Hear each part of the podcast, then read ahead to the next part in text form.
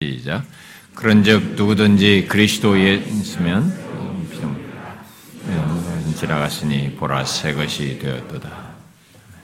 그런즉 누구든지 그리스도 안에 있으면 새로운 피조물이라 이전 것은 지나갔으니 보라 새 것이 되었도다. 우리는 지금 아, 타락한 인간의 아, 내적 조건의 한 모습, 우리들이 흔히 아, 요즘 통용하고 있는 어떤 개념을 빌어서 설명을 하고 있습니다. 바로 우월감과 열등감 문제를 아, 살피고 있습니다. 그것은 인간이 타락함으로써 하나님의 형상이 훼손되어서 나타난 내적 조건의 한 모습으로서 결국 죄로 인해서 갖게 되는 것이다 라고 했습니다.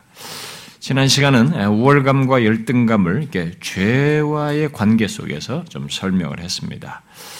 특히 최초의 죄, 곧 하나님과 같이 되려는 것을 말하면서 어, 열등감이 어, 교만과 깊이 연관되어 있다는 것을 덧붙여서 살폈습니다. 곧 스스로가 내 스스로가 인간 스스로가 옳고 그른 것을 결정할 수 있는 자가 되려고 하고 그 모든 권한을 자기에게 두려고 하는 것, 달리 말해서 스스로가 법이 되어 살고자 하는 것에서 마땅히 생각할 그 이상의 생각을 품는 죄, 그 가운데서 드러내는 교만이 결국 열등감을 불러일으킨다는 사실을 살폈습니다. 그래서 우월감뿐만 아니라 열등감은 죄의 뿌리를 가지고 있다는 것이죠. 그것은 타락한 인간의 본성에서 흔히 갖는 것이고 죄성에 이끌려서 갖는 것이어서 모든 인간에게 타락한 인간의 본성을 가지고 있는 사람에게는 자연스러운 것입니다. 그러나 이제 예수를 믿으면 아, 이 부분에서 변화가 생긴다는 것이죠. 아, 그런데 예수 믿어서 물론 변화를 되어도 죄의 유혹을 받으면 아, 특히 교만하게 되면 열등감을 연결해서 갖고 드러낼 수 있다고 했습니다. 자, 그러면 이제 아, 죄로 굴절된 그 내적 조건을 가진 상태, 아, 결국 우월감과 열등감으로 드러내는 이 굴절된 우리들의 내적 조건을 아, 가진 그 상태에서 벗어날 수 있는 길을 살피도록 하고 싶어요. 살피려고 합니다.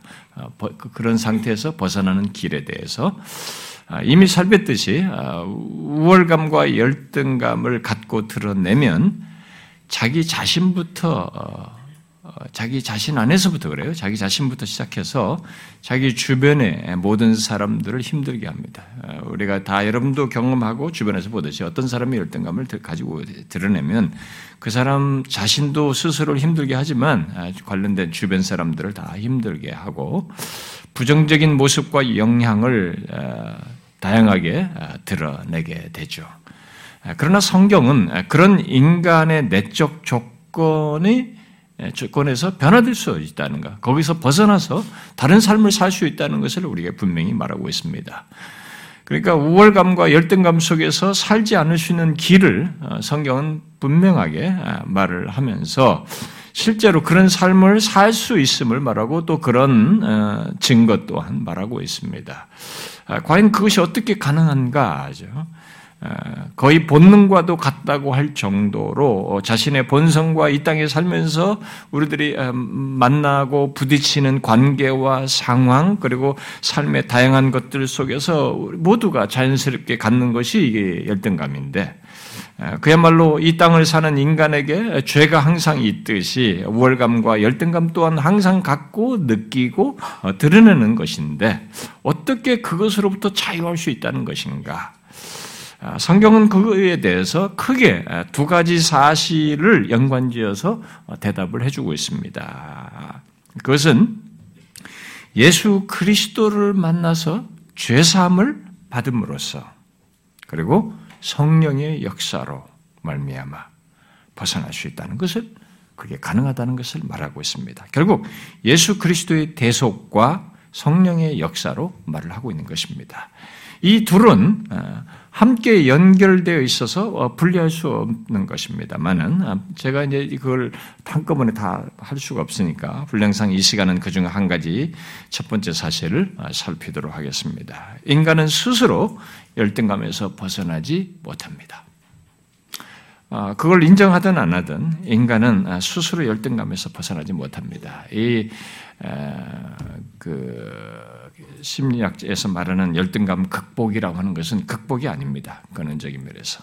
아, 열등감에서 벗어나지 못해요. 아, 예수 믿어서 그것을 해결해도, 어, 어, 변화를 경험해도 죄 가운데 느낄 수 있는, 있어서 이 땅을 사는 동안 누구나 느낄 수 있는 것인, 것인 건 사실입니다. 아, 예수 믿어도 그이 열등감을 느낄 수 있는 건 맞아요. 그러나 열등감을 느끼는 우리 자신에 대한 어떤 변화를 갖기 전까지는 인간은 열등감에서 벗어나지는 못합니다. 아니, 그것이 아예 삶이에요.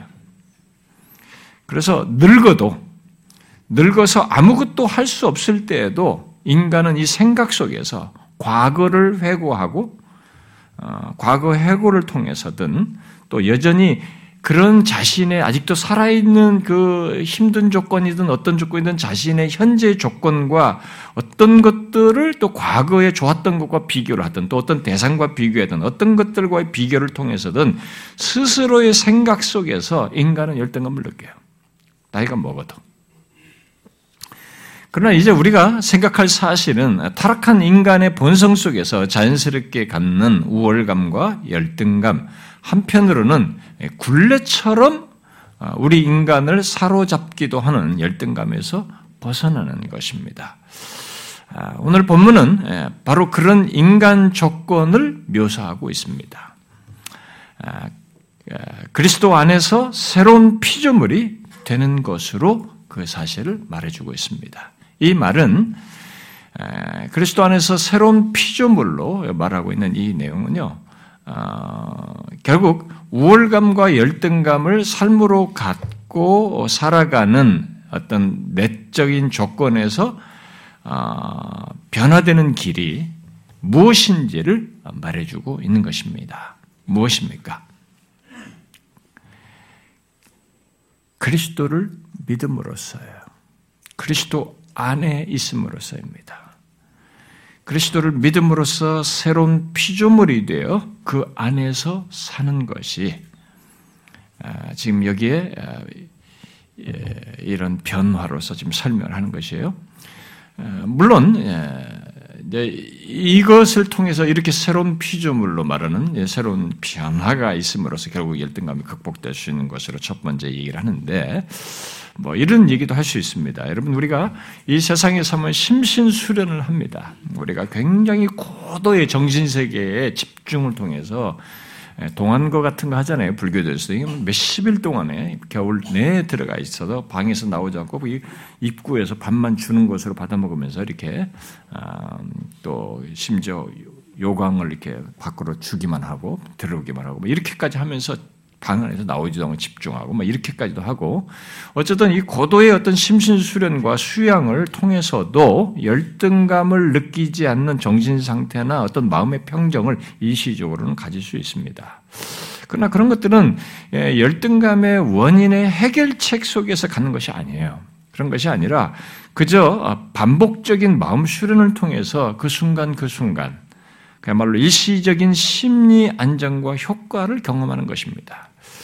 또 열등감을 극복하기 위해서 예, 예, 그 심리학적으로 그렇죠. 열등감 극복에서 그런 성공 사례를 많이 얘기하면서 열등감을 극복하기 위해서 더 분투하는 겁니다. 내가 이 열등감을 이기 극복해서 나도 저런 우월한 상태에 가고 이 열등감에서 더 이상 있지 않고자 하는 그런 분투를 함으로써 뭔가 이루고 성공하는 것으로 아, 소위 열등감을 극복하는 것처럼 이렇게 말을 하는 일도 있습니다만은 그런 사례들을 말하기도 하지만 그것은 열등감의 해결이 아니에요.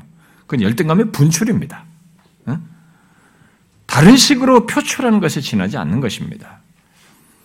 아, 열등감과 관련해서 중요한 것은 그렇게 근거 없는 심리 변화가 아니고 어, 나의 안에서 이렇게 조절하고 어떤 경험 세계 속에서 일시적으로 가변적인 것들을 갖는 어떤 근거 없는 심리 변화가 아니라 근거 있는 변화예요. 음? 근거 있는 내면의 변화를 통해서 어, 가질 수 있는 것입니다. 어, 성경은 바로 그런 변화에 대해서 분명히 말을 하고 있는 것이죠.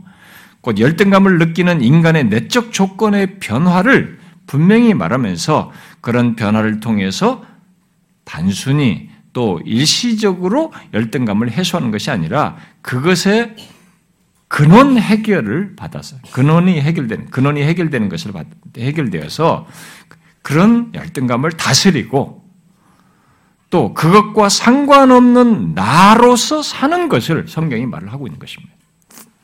오늘 본문은 그런 존재 묘사를 그리스도 안에 있으면 새로운 피조물이라는 말로 말하고 있는 것입니다. 바로 누구든지 그리스도 안에 있으면 어, 새로운 피조물이라라는 이 표현이 그것에 대한 아주 중요한 성경이 말하는 중요한 증거 표현 중의 하나입니다. 이것과 관련된 성경의 다른 증거들은 로마서 6장에서 우리가 죄에 대하여 죽었다. 열등감의 근원인 그런 죄에 대하여 죄에 대하여 죽었다는 것으로 말을 하고 또 그리스도와 그리스도의 죽으심과 함께 세례 받음으로 그와 함께 장사되고 그와 함께 살아난 심 같이 그리스도께서 살아나신 같이 우리 또한 새 생명 가운데 행한다는 것으로 곧 그리스도와의 연합 속에서 있게 된 변화로 이 얘기를 또 합니다. 또 우리의 옛사람이 예수와 함께 십자가에 못 박혔다는 것으로도 이런 변화를 얘기합니다. 또 옛사람을 벗고 새 사람을 입은 것으로 또는 옛사람과 그 행위를 벗어버리고 새 사람을 입었다는 것으로도 성경은 표현하고 있습니다. 그런 성경의 증거들은 아, 이 땅에 태어난 인간이 본성적인 조건을 가진 인간이 있잖아요. 바로 그런 본성적인 가진 인간이 예수 그리스도 안에서 더 이상 이전과 같은 내적인 조건을 갖지 않고 새로워질 수 있다는 것을 새로워진다는 사실을 말하고 있는 것입니다. 우리는 이제 그 내용을 성령의 사역과도 연결되는 내용이기 때문에 또 다음 시간까지 계속 그런 본문들을 연결해서 살필 것입니다. 자, 먼저 이 시간에 생각할 내용은 열등감을 느끼는 내적 조건이 예수 그리스도 안에서 변화될 수 있다는 겁니다. 변화된다는 사실이에요. 자, 그 사실을 먼저 오늘 본문을 통해서 우리가 보면은요. 본문은 누구든지 그리스도 안에 있는 자, 곧 예수 그리스도를 믿는 모든 자는 새로운 피조물이다라고 말을 함으로써 말을 해주고 대답을 해주고 있어요. 그리고 이전 것이 지나고 새 것이 되었다라고 함으로써 예수 믿는 자에게 생긴 변화를 분명히 말하고 있습니다. 자, 여러분은 이런 변화를 아십니까? 예수 믿는 자에 대한 인편화, 이 성경 구절을 거의 암송하고 많이 익숙해 있는데 이 실체를 여러분이 자신 안에서 보고 확인하십니까? 예수 믿는 사람에게는 반드시 이 내용이 있거든요. 진실 예수 믿는 사람에게는. 그러니까 자신 안에서 이런 변화를 아시느냐는 거죠. 본문의 피조물로 번역된 말은 기본적으로 창조를 뜻합니다. 곧 하나님의 새로운 창조에 의해 어, 새 피조물, 새 창조죠. 새 창조에 의해서 예수 그리스도를 통해서 있게 된 새 시대에 속한 자가 되었다는 것입니다. 예수를 믿으면 이 땅에서 완전히 새롭게 창조되어서 뭐 전혀 다른 사람이 된다는 그런 말이 아니고 예수 그리스도의 부활로 시작된 구원의 새 시대에 속하게 되었고 이제 그런 존재로서 살게 되었다는 것입니다. 물론 이 내용 속에서는 그런 자로서의 구체적인 변화 곧 내면의 변화도 어, 앞에서 인용했던 그런 말씀이 말하듯이 그런 것들을 포함합니다. 일단 여기서 새 피조물은 어떤 구원의 새 시대에 속하게 되어서 그런 존재로서 살게 됐다는 것을 말하는데 곧 그 새로운 창조에 속한 자의 궁극적인 모습은 이제 장차 우리들이 영광 가운데 부활해서 갖게 될 어, 그런 모습입니다만 사실 그것까지도 이 내용은 내포해서 말하고 있습니다만 일단 바울이 여기 본문에서 이 그리스도 안에 있으면 새로운 피조물이다라고 했을 때 이 묘사를 현재 시제로 표현을 하고 있습니다. 그래서 현재 새로운 피조물이라고 말하고 있는 것입니다. 그 말은 지금 새로운 창조의 완전한 모습은 아니지만 예수를 믿는 사람들이 이 땅에 살 때 새로운 창조의 완전한 모습을 영원한 모습까지 갖게 된 것은 아니지만 아직 아니에요. 아니지만 지금부터 그 새로운 창조의 모습을 갖는다는 것을 말해주고 있는 것입니다.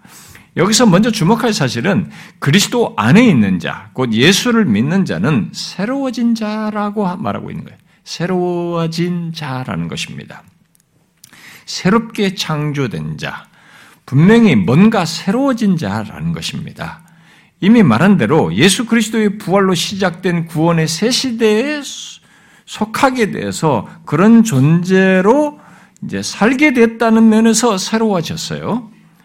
아, 그런데 성경은 이 새로워짐과 관련해서 더 구체적인 내용들을 많이 말하고 있습니다. 우리는 이 짧은 시리즈에 뭐 마음 먹었으면 이런 내용도 좀 많이 하면 더 좋겠습니다만은 어, 그냥 간단하게 이미 우리가 많이 다뤘기 때문에 간단하게 다룰 것인데요. 어, 바로 이제 그런 우리 존 그런 우리의 존재에 변화가 생기고 어, 이전에 상실했던 관계부터 이제 예, 회복되면서 우리 내면의 그런 것들을 다 갖게 되는 거죠. 그 무엇보다도 하나님과의 관계부터 이제 새로워지게 되는 거죠. 예수를 믿음으로써 하나님과 화목하게 되는 거죠. 하나님과의 관계에서부터 새로워지고 결국 다른 사람들과의 관계도 이제 어떠해야 되는지 그 새로워짐을 교회라는 것은 그리스도의 몸이라는 공동체 속에서 이제 경험하게 되고 아, 지금 우리들이 관심을 갖는 자기 자신에 대해서도 새로워짐을 경험하게 되는 것입니다. 새로워지게 되는 거죠. 그 가운데서 우리의 삶 또한 새로워지게 되고 궁극적으로 우리의 삶의 결론도 새로워진다는 것을 성경은 말을 하고 있습니다.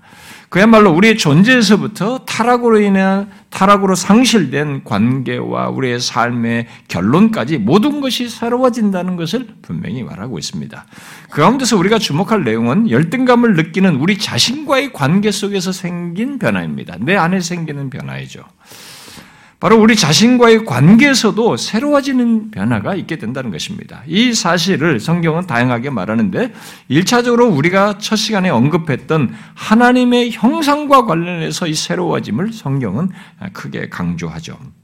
그 타락한 조건에서 하나님의 형상이 회복됨으로써 아, 우리의 내면의 변화, 아, 결국 우리 자신에 대한 변화 와 회복이 있게 된다는 것입니다. 앞서 인용한 뭐 제가 잠깐 지나가듯이 언급했던 골로새서 3장과 에베소서 4장 말씀들이 그런 내용인 것입니다. 어, 옛사람과 그 행위를 벗어버리고 새 사람을 입었으니 이는 자기를 창조하신 이의 형상을 따라 지식에까지 새롭게 하심을 입은 자니라 이렇게 말하죠. 아, 이것은 타락으로 인해서 하나님의 형상이 훼손되고 왜곡되어 결국 자신에 대해서, 우리 자신에 대해서 수치심을 즉시 느끼잖아요. 부끄러워했잖아요. 예, 수치심을 느끼며 부정적인 반응을 갖는 자신 안에 내면에, 내 안에 굴절과 비뚤어짐, 소외를 경험하는 우리들의 인간 조건에서 변화가 생겼다는 것, 새로워졌다는 것에 대한 정확한 진술입니다. 그것은 골로스 골로스 3장을 그것을 골로스 3장은 하나님의 형상이 회복되었다는 논지로 말을 하고 있는 것이죠. 결국 우리의 내적인 조건이 이전과 다르게 새롭게 되었다는 것을 말하고 있는 것입니다. 자신에 대한 나에 대한 내, 내 자신에 대한 굴절과 소외에서 벗어나 새롭게 되는 회복이 있게 되었다는 것입니다. 아, 이것은 더 이상 자신에 대해서 우월감과 열등감을 갖고 그것에 따라서 비뚤어진 모습과 반응을 드러내는 것에서 벗어나고 또 파괴성을 드러내지 않을 수 있는 존재의 회복이고 내면의 회복이 있게 되었다는 것을 말해주는 것입니다. 그런데 그런 일이 누구에게 있다고 말하는가라는 것입니다. 여기서 누구에게 있다는 것입니까? 새 사람을 입었다고 하는 사람이에요. 이 골로새 3장에서는 새 사람을 입었다고 하는 사람, 또 자기를 창조하신 이의 형상을 따라 지식에까지 새롭게 하심을 입은 자라고 하는 사람, 바로 오늘 본문으로 말하면 그리스도 안에 있는 자, 결국 예수 그리스도를 믿는 자에게 있는 것으로 말하고 있습니다. 아, 그야말로 누구든지 예수 그리스도를 믿는 자에게 그런 변화가 있다는 것입니다. 아, 그, 그렇습니다. 예수 그리스도를 믿으면 이런 변화가 분명히 있게 됩니다. 곧 하나님의 형상의 회복, 형상의 회복 속에서 타락으로, 곧 죄로 상실된 모든 관계, 그 가운데서 자신에 대한 관계 또한 회복되어서 자신에 대해서 열등감을 느끼지 않을 수 있는 내면의 변화를 갖는다는 것입니다. 그럴 만한 내용과 이유와 근거를 다 갖는다는 것입니다. 그러므로 질문해 보겠습니다. 여러분은 예수 그리스도를 믿어서 이런 변화를 가졌습니까? 그것을 확인하고 있습니까? 그래서 주의 유혹으로 우월감과 열등감을 갖고 반응하는 이 어, 그런 것이 있다 해도 열등감이 내게 어울리지 않는다.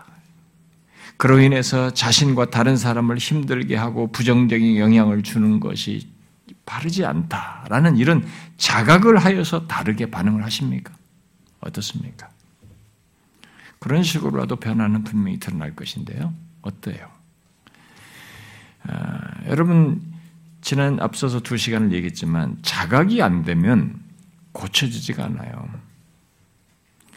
그래서 이 새로운 피조물인 사람들은 다음 시간 우리가 잠깐 이제 성령과도 다 연관되겠지만 아 이게 아, 다른 사람까지 힘들게 하는 것을 자각하게 되는 거죠. 예, 열등감을 열등감이 내게 어울리지도 않고 이것으로 다른 사람들을 파괴적인 것을 이게 바르지 않다라는 것에 대한 자각을 갖게 되고 어, 거기에서 다르게 반응하는 일이 있게 되는 것이죠. 이전과 분명히 다르게 자신에 대해서 다르게 보고 반응하는 것이 생긴다는 것입니다. 바로 예수 그리스도 안에서 달라진 지위와 신분, 죄삼을 받았, 받은 자요, 의롭담을 받은 자요, 그리스도와 연합한 자로서 더 이상 열등감을 느낄 이유가 없는 자신을 보고 반응하게 된다는 것입니다. 누구든지 그리스도 예수 안에 있는 자는 바로 예수 그리스도를 믿는 자는 이런 변화를 갖는 것이죠. 자기 자신에 대한 새로운 이해를 갖게 되고 새로운 존재의 변화를 확인하게 되는 것입니다. 어떤 사람은 여기서 어, 질문할 수도 있겠죠. 음, 훼손되고 왜곡된 하나님의 형상을 지닌 음, 내가 열등감을 쉽게 느끼며 사는 그런 인간이 정말 예수 믿으면 바뀌냐? 그런 일이 실제 가능하냐? 어? 어, 예, 물을 수도 있겠습니다. 아, 성경이 이 부분에서 확실하게 말을 하는 것은 분명한 근거를 가지고 얘기합니다. 제가 아까 심리적으로 말하는 그런 심리인과 다른 근거를 가지고 우리에게 얘기하는 겁니다. 실제 내용을 가지고 얘기하는 거죠. 이게 뭐냐면은 어떻게 해서 이게 가능하냐라고 하면은 일단은 예, 예수 그리스도께서 하나님의 형상을 훼손하고 왜곡시킨 죄를 해결하셨기 때문에 가능해요. 우리의 이런 열등감을 느끼는 이 인간 조건은 하나님의 형상의 훼손 속에서 있게 됐습니다. 그런데 예수 그리스도께서 그 하나님의 형상을 훼손하고 왜곡시킨 죄를 해결하심으로써 일단 가능하게 하신 것입니다. 그 죄를 해결하신 예수 그리스도 안에 있음으로써 그래서 우리들이 그 죄를 해결하신 예수 그리스도 안에 있음으로써 바로 그분과 연합함으로써 가능하게 되는 것이죠. 어, 죄로 왜곡된 형상을 가진 우리가 구속함을 얻어서 가능하게 되는 것입니다. 이런 사실 때문에 예수 믿는 자에게는 열등감이 어색한 거예요. 그렇게 하는 것이 이게 죄악스러운 모습으로 나타나는 것에 대해서 자기가 인지하면서 이것을 불편해하는 것이죠. 바르지 않다는 자각을 하게 되는 것입니다. 그래서 마냥 수용할 수 있는 게 아닙니다. 예수 그리스도께서 십자가에 달려 죽으시고 이루신 것은 죽고 나서 천국만 가도록 그런 차원에서 이루신 게 아닙니다. 현재부터 그리스도 안에 있는 자요, 새 사람을 입은 자, 곧 우리를 창조하신 이의 형상을 따라 지식에까지 새롭게 하심을 입은 자로 존재하며 살도록 하기 위해서 그가 십자가에서 모든 것을 사하시, 어, 이루시고 사하신 것입니다. 그래서 어, 바울은 골로새 교회 성도들에게 현재 새 사람을 입은 자요 자기를 창조하신 이 형상을 따라 새롭게 하심을 입은 자로 말을 했고 이 땅에서부터 바로 지금 그런 자로서 사는 것, 살 것을 말한 것입니다. 그것은 모두 예수 그리스도께서 죄로 훼손되고 왜곡된 하나님의 형상이 회복되도록 하는 결정적인 역사, 바로 그 훼손과 왜곡의 원인인 죄를 해결하시고 그런 조건의 우리를 대속하셨기 때문에 가능한 것입니다. 그것이 없는 사람은 그 누구도 하나님의 형상이 회복될 수 없고 그런 조건 속에서 이런 무슨 열등감, 내적인 굴절된 내면에서 나타난 이런 것을 완전히 벗어나지 못해요. 에베소 4장에서 말하는 심령이 새롭게 되어 하나님을 따라 의와 진리의 거룩함으로 지으심을 받은 새 사람의 모습을 갖는 것 이런 것을 어, 모릅니다. 예수 그리스도 안에서의 이런 어, 구속함을 받지 못한 사람은 이런 성경의 진술이 자신의 경험 속에서 모르는 거죠. 심령이 새롭게 되는 게 뭐며 하나님을 따라 의와 진리의 거룩함으로 지심을 받는 새 사람의 모습을 갖는 이게 뭐냐 이게 자기는 모릅니다. 이거. 예수 그리스도로 말미암아 하나님의 형상이 회복된 사람, 새롭게 된 사람은 자신 안에 심령이 새롭게 되어 하나님을 따라 의와 진리의 거룩함으로 지심을 받았다고 하는 변화를 갖습니다. 그게 이 열등감과 우월감의 문제에 있어서도 드러나요. 이런 변화를 통해서. 그러니까 이전과 같은 굴절된 내적인 조건에서 새롭게 된 것을 분명히 갖는다는 것입니다. 여러분은 이런 새롭게 됨, 곧 심령의 변화요, 내적 조건의 변화를 아십니까? 예수 그리스도를 믿음으로 죄사함을 받아 있게 되는 하나님의 형상의 회복 속에서 갖는 이런 내면의 변화를 아느냐는 거예요. 그래서 자신에 대해서 열등감을 느끼며 이게 부정적으로 보는 것을 오히려 어색하고 불편하고 죄악되다는 자각이 생기십니까? 여러분 그것은 우리 스스로 갖게 할 수 없는 것이라는 것 잊지 마세요. 우리 스스로 이런 것 안 가져집니다. 못 가져져요. 그것은 열등감을 삶으로 갖고 느끼는 내적 조건, 결국 훼손된 하나님의 형상을 가진 인간에게 그런 변화가 있으려면은 그런 훼손의 원인인 죄가 해결돼야 돼요. 죄가 해결된 것에 대한 실제도 갖고 그런 신앙적인 인지도 있어야 되는 겁니다. 바로 그런 조건에 우리가 예수 그리스도의 피로 죄 사함을 받아야만 가능한 것입니다. 그것이 굴절된 우리 자신에 대해서 더 이상 부정적으로 반응하지 않고 곧 우월감과 열등감 같은 것에 의해서 자신을 보며 행치 않을 수 있는 길인 것입니다. 하나님의 형상이 회복된 사람은 아, 곧 심령이 새롭게 되어 새 사람을 입은 자는 결국 그리스도인이죠. 그리스도인은 하나님과의 관계 속에서 나라는 위치를 보게 됩니다. 그러니까 완전히 다르게 돼요. 이게 예수 믿는 자에게 생긴 큰 전환이에요. 나를 이전에 같은 방식으로 전체 상대적이고 내 자신이 전부이고 다른 사람 같은 이런 비교 수준에서만 봤던 것에서 이제는 나라는 사람을 하나님과의 관계 속에서부터 보기 시작해요. 특히 그리스도 안에서 나의 존재 가치를 보게 됩니다. 그리스도 안에서의 나의 복됨을 보게 돼요. 그리스도 안에서의 나의 아름다움을 보게 되는 거죠. 그리고 그리스도 안에서 자신에 대해서 만족할 수 있는 그런 경험과 결론도 갖게 됩니다. 어, 환경이 어떻든 그리스도 안에서 자족하듯이 이런 새로운 것을 알게 되는 것이죠. 곧 비록 이 세상의 기준과 가치에는 이 세상의 그 기준과 가치보다는 못하고 또 부족하고 모자라고 아니라고 해도 그런 일상적인 기준과 상대적인 판단과 달리 영원하신 하나님의 시각에서 나를 보게 되는 거죠. 영원하신 하나님과의 관계 속에서의 나를 보게 되는 것이고, 의롭다 하시고 영원히 사랑하시는 대상으로서의 나를 보게 되는 것이고, 외모로 판단하지 않고 그리스도의 피만큼 귀하게 여기는 나로 보게 되는 것입니다.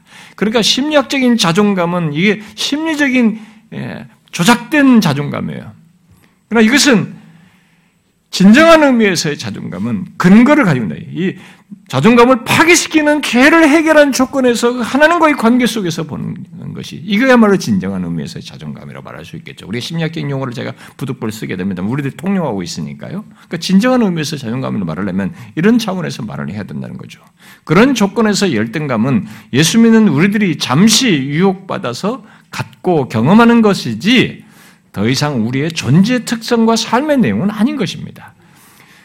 그것은 우리의 아, 우리와 연합하신 예수 그리스도 또 우리 안에서 존재 특성도 아, 우리 안에서 역사하시는 이 성령께서 거부하시며 싫어하시는 것이죠. 예수 믿는 우리들이 열등감을 느껴서는 안 되는 강력한 이유 중에 하나가 바로 이것입니다. 아, 우리들이 이 세상에서 비교할 수 있는 모든 것 중에 최고인 예수 그리스도, 아니, 비교 불가능한 대상인 그 예수 그리스도와 연합되어 있다는 것입니다. 그러니까 예수 믿는 나는 나 혼자만의, 나 혼자만이 아닌 것입니다. 곧 나 혼자만의 내가 아니라는 것입니다. 나는 나를 위해 죽고 사신 예수 그리스도와 연합된 나인 것입니다. 이런 것을, 이런 얘기를 하면 처음 예수 믿는 사람들은, 아, 이거 무슨 철학적인 것 같다, 심리학적인 것 같다, 이렇게 생각합니다. 이런 얘기 들으면. 그러나 성경은 이런 부분에서 명확하게 역사적인 그리스도께서 행하신 것과 연관되어서 있는 분명한 사실로 구원 세계, 신앙의 세계, 이 세상의 모든 것 속에서 인간과 하나님과의 관계 속에서 있는 중대한 문제로서 이 사실을 얘기하는 것입니다. 그래서 이런 사실을 바울은 갈라디아서 2장에서 내가 그리스도와 함께 십자가에 못 박혔나니 라고 하면서 내가 그리스도와 함께 십자가에 못 박혔다라고 말함으로써 예수 믿는 우리들이 그리스도와 연합되어서 훼손된 형상을 지닌 나의 옛사람이 죽었다라는 것을 말하고 있어요. 그렇게 말한 뒤에 이어서 그런즉 이제는 내가 사는 것이 아니요 오직 내 안에 그리스도께서 사시는 것이라라고 함으로써 예수 믿는 우리는 나 혼자가 아니라는 것입니다. 그리스도와 연합된 다요. 그리스도께서 내 안에서 사시는 존재라고 말을 하고 있는 것입니다. 그리고 그에 덧붙여서 이렇게 말하잖아요. 하나님의 아들 예수 그리스도께서 나를 사랑하사 나를 위하여 자기 자신을 버리셨다고 말하고 있습니다. 여러분, 예수 믿는 우리가 바로 그런 대상이에요. 이것을 모르는 자는 그리스도일 수가 없는 것입니다. 또 이것을 모르고 사는 자도 마찬가지예요. 그래서 여러분들은 이런 말씀에 근거해서 내가 과연 이것을 알고 사는지 질문해 보셔야 합니다.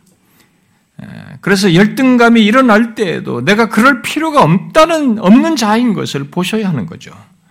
앞선 시간에 예수 믿는 자가 열등감에 빠질 때, 음, 거기서 어떻게 벗어날 수 있는지 세 가지를 말했는데, 그 가운데 이 세 번째 말한 것이 이 내용과 연관되어 있는 것입니다. 우리는 내가 그리스도 안에서 어떤 자인지를 항상 기억하면서 붙들어야 하는 것입니다.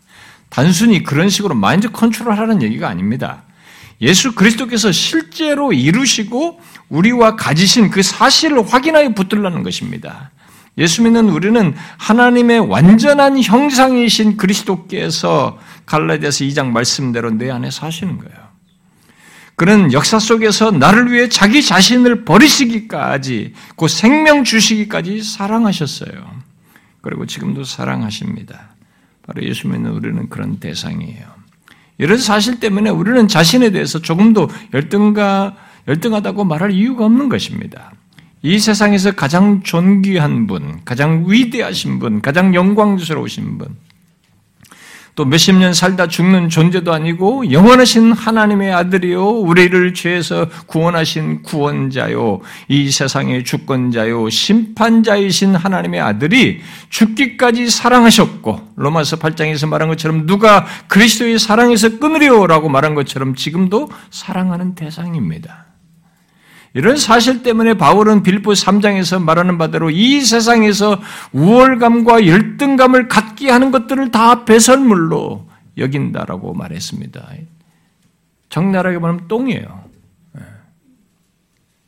어? 그렇게 이 세상에서 우월감과 열등감을 갖게 하는 모든 것들을 배설물로 여긴다고 말한 것입니다.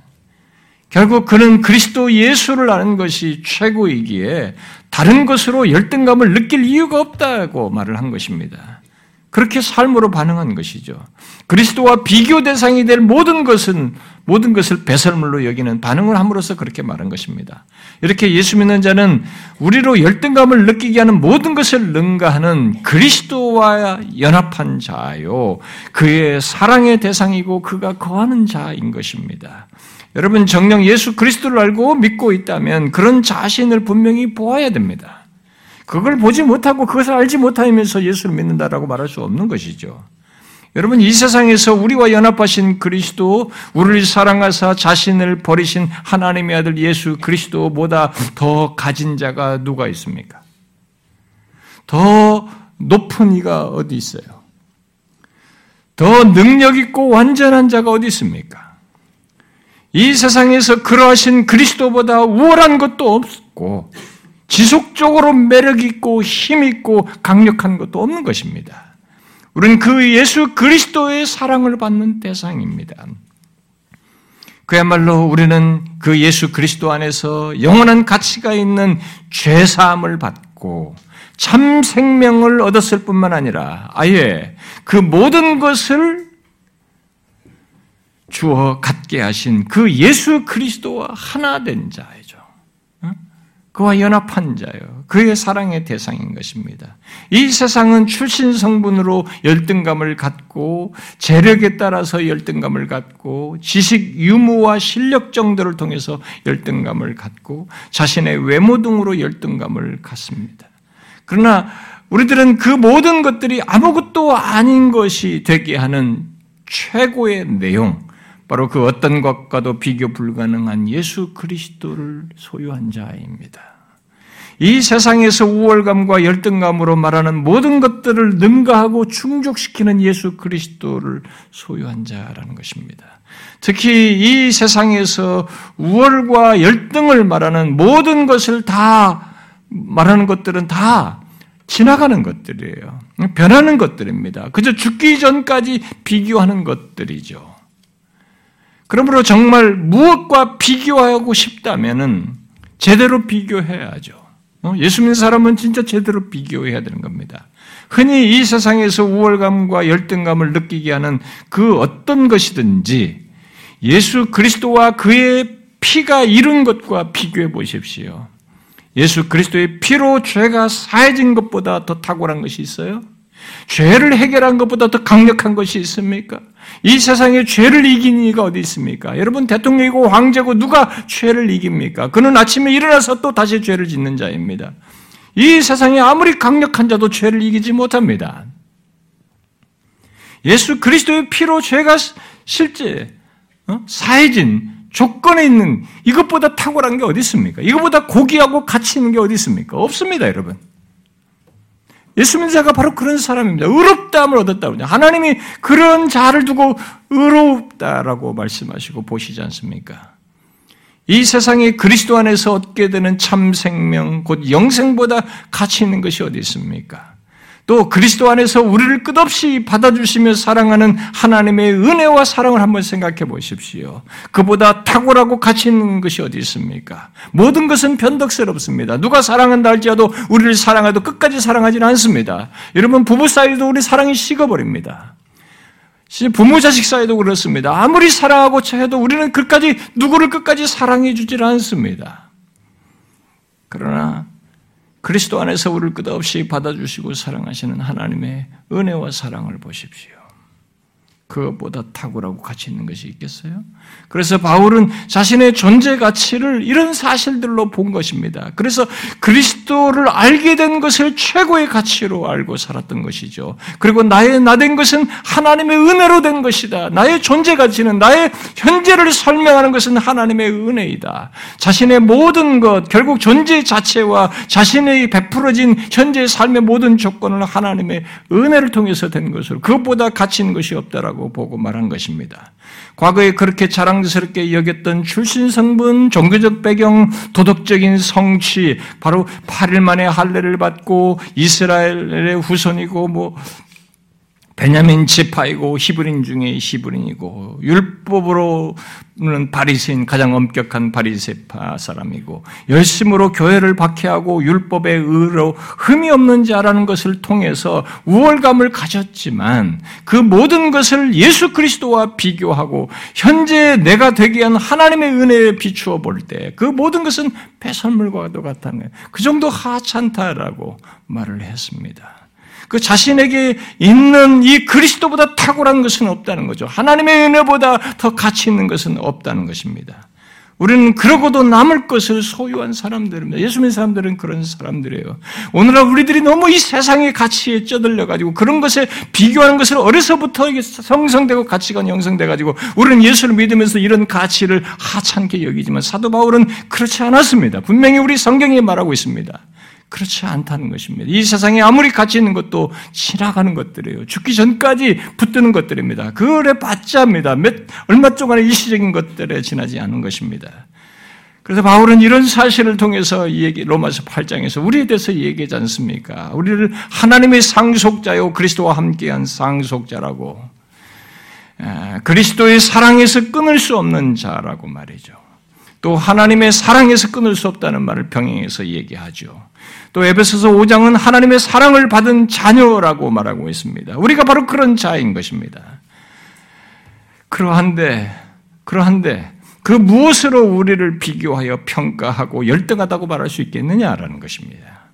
여러분 예수 그리스도를 믿는 우리 자신에 대한 증거를 정확히 보십시오. 곧 그리스도 안에서 갖게 된 우리의 존재와 신분과 지위와 장래를 보십시오. 우리의 존재의 가치는 항상 그리스도 안에서입니다. 이 영원하신 그리스도 안에서예요. 하나님은 우리를 그리스도 안에서 보십니다. 우리가 결함이 많은데도 불구하고 흠이 많고 유한하고 하나님 앞에 설 수 없는 그런 조건인데도 하나님은 우리를 그리스도 안에서 보심으로써 의롭다 하시고 그리스도의 의를 가진 의인으로 우리를 보십니다. 아니, 자신의 사랑하는 자녀요. 사랑을 대상이고 영원히 사랑을 대상으로 보시는 것이죠. 그래서 영원히 그의 사랑에서 끊을 수 없는 대상으로 삼고 실제 사랑하시는 것입니다. 이 세상의 기준으로 우리를 보시, 보시지도 않고 대하시지도 않는 것입니다. 그건 우리끼리 만든 틀입니다. 우리끼리 만든 이 세상에서 갖고 경험한 상대적인 그런 더러운 지식입니다. 다 사라져버릴 그런 지식을 가지고 우리가 그렇게 판단하는 것입니다. 곧 이 세상에서 더 많이 갖고 못 갖는 것으로 사람들을 판단하고 무시하고 그래서 그 가운데서 열등감을 느끼는 일이 있지만 제가 얘기 들으니까 어, 우리 어린 아이들부터 우리나라는 그런 것에 더 쩌들려 있습니다. 어린 아이들이 그렇게 자랑. 우리 예수 믿는 사람들은 자기 자녀들 그렇게 하면 안 되는데요. 이 아이들이 LH 사는 애들 갈 때가 엘 엘사라고는 이렇게 부른다 그래. 초등학생들 자기들끼리 아파트에 사는 애와 아파트 밖에 사는 애를 구분한다로. 우리가 미친 세상에 사는 것입니다. 우리는 아파트를 샀는데 얼마 안 돼서 매덕이 오르는 이런 희한한 세상에 살고 있습니다. 다른 나라에서 볼 수 없는 기형적인 것을 우리나라가 보고 있고 그런 것에 우리는 중독돼 있고 그런 게 길들여져 가지고 그런 것으로 사람을 보고 그걸 판단하고 열등감을 느끼고 우울감을 느끼는 아주 기이한 세상에 살고 있습니다. 이것을 우리는 당연한 것을 생각하고 좋아하고 거기에 편승하지만 이것은 괴이한 것입니다. 이건 죄악된 땅의 본성에 따른 삶의 구조입니다. 사람들은 그런 걸 가지고 열등감을 느껴요. 더 그리고 더 똑똑하고 못한 것으로 또 열등감을 느낍니다. 또 외모가 어떤 것을 가지고 열등감을 느껴요. 부모가 잘난 것을 가지고 자식이 어떤 것을 가지고 열등감을 느낍니다. 또 이런 것들 다양한 이유들을 가지고 우리는 열등감을 느낍니다만 하나님은 이 세상의 모든 것, 영원부터 영원까지 계신 가장 정확한 판단자이신 하나님은 우리를 외모로 판단하지 않습니다. 하나님은 우리가 이 세상에서 사람을 판단하는 모든 종류의 기준을 가지고 있지 않습니다. 그 기준을 깡그리 무시하십니다. 아무리 정박아이고 아무리 이 세상에 천한 자랄지라도 그 영혼 고요하게 인격을 창조한 고유한 인격체로 보시고 장차 이 사람이 예수를 믿어 영화롭게 될 때는 이 온몸이 온전해진 그 고유한 인격체로 아시고 사랑하십니다. 이 세상은 잠시 있는 것입니다. 우리가 몸이 뒤틀리고 힘들어도 잠시 있는 것이에요. 그걸 지나서 영화롭게 된 이 고유한 인격체를 하나님은 아시고 사랑하신 것입니다. 외모로 판단하지 않습니다. 우리만 거기에 길들여져 있을 뿐입니다. 저도 거기에 길들여 그렇게 살아온 사람이고 그것이 잔재로 남아 있지만 하나님은 그렇지 않습니다. 하나님은 오직 예수 그리스도와의 관계 속에서 사람을 보십니다. 이 사람이 예수 그리스도와의 관계에 있으면 사랑할 대상이요 의로운 자이고 영원히 품고 영원히 자신을 내어주고 싶은 그 대상으로 보시는 것입니다. 예수 그리스도 안에서 의롭게 된 우리로 그리스도와 연합된 상속자로 그리스도 안에서 영원히 사랑을 자로 보고 대하시는 것입니다.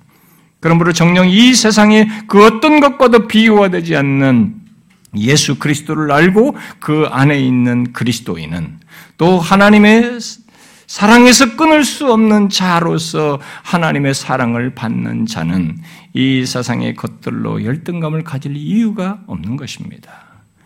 그러함에도 만일 예수 믿는 자가 이 세상의 어떤 것들에 의해서 열등감을 갖게 된다면 그는 그 순간 분명 사단과 세상과 육체의 유혹에 빠진 것입니다. 죄에 미혹된 것입니다. 우리는 그럴 이유가 없습니다. 혹시 그런 유혹을 받거든 나를 위해 죽으시고 부활하시고 승귀하신 그리스도와 그의 그가 이루신 것, 그가 우리를 위해서 하신 모든 것, 또 그와 연합된 이 사실을 정확히 인지하셔야 됩니다. 그걸 기억하셔야 됩니다. 그렇게 죽기까지 나를 사랑하신 그리스도를 기억해야 됩니다. 그리스도의 십자가를 보아야 하는 것입니다. 또 그렇게, 그렇게 나를 위해 죽으심으로 이루어 갖게 하신 영원한 것들을 기억해야 하는 것이죠. 그런 그리스도와의 관계 때문에 바울은 환란이나 곤고나 박해나 사망이나 생명이나 어떤 권세자들이나 또 장래의 어떤 일도 그야말로 아무것도 끊을 수 없는 하나님의 사랑. 우리가 바로 그런 대상이다라고 말을 한 것입니다.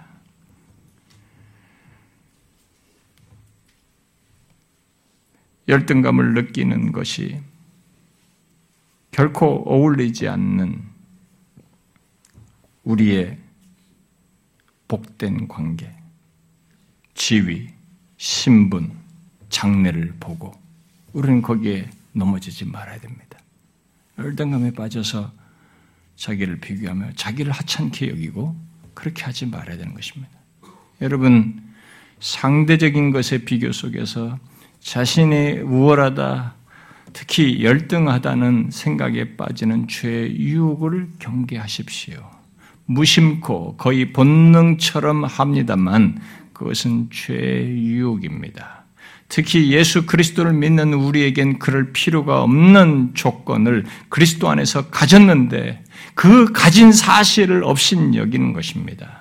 그러므로 여러분 이 세상의 것으로 비교하고 열등감에 빠지지 말고 그리스도 안에서 자신이 어떤 자인지를 항상 보십시오. 그럴 때마다 그 사실을 붙드십시오. 하나님께서 그리스도 안에서 나를 어떻게 보시고 대하시는지를 따라 똑같이 나도 내 자신을 보라는 것입니다. 이 세상의 가치를 가지고 나를 보지 말고 하나님이 나를 보시는 걸 따라서 나를 보라는 것입니다. 하나님의 아들 예수 그리스도께서 역사 속에서 오셔서 이루신 그 팩트가 있잖아요. 우리를 위해서 죄를 사하시고 우리를 위해서 구원하시고 이루신 영광스러운 복과 삶 생명에 대한 이 사실이 있지 않습니까? 그것에 근거해서 또 실제로 우리를 죄를 사하셔서 하나님께서 사랑하시는 그 사실에 근거해서 자신을 보시라는 겁니다. 하나님이 우리를 보시는 방식이에요, 그게.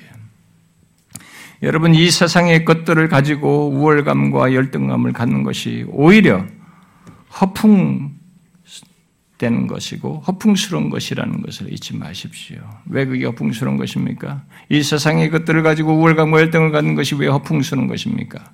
그것들은 모두 지나가는 것들이기 때문에 그렇습니다. 잠시 우리의 생각과 마음을 실제와 다르도록 생각하는 것 속에서 갖는 것들이지 실세상은 아니에요. 그것은 영구한 것도 아닙니다. 우리의 존재 자체는 아니에요. 존재 옆에 붙어 있는 것들을 가지고 내가 만든 것이고 생각하고 있는 것들입니다. 인간의 우월감과 열등감이 모두 허풍인 것은 인생 중에도 우리가 얼마든지 확인할 수 있습니다만 인간은 죽음 앞에서 특히 죄라는 실체 앞에서 명확히 보게 되는 것입니다. 아무것도 아니에요. 그런 허풍에 우월과 열등감으로 놀아나지 않고 그리스도 안에서 갖게 된 영원한 실제, 곧 그리스도와 연합한 연합된 나, 하나님의 사랑에서 끊을 수 없는 나를 봄으로써 건강한 자, 건강한 내면을 가지고 사십시오. 우리는 그럴 이유가 있습니다. 그리스도 안에 있으면 새로운 피조물이다. 새 사람을 입었으니 이 그리스도로 말미암아 있게 된 이 엄연한 사실이 있습니다. 이걸 무시하면서 사지 마십시오. 그걸 인지하셔야 됩니다. 그런 복된 존재와 삶을 이 땅에서부터 막힘없이 갖고 살기를 주님의 이름으로 축원합니다. 기도합시다.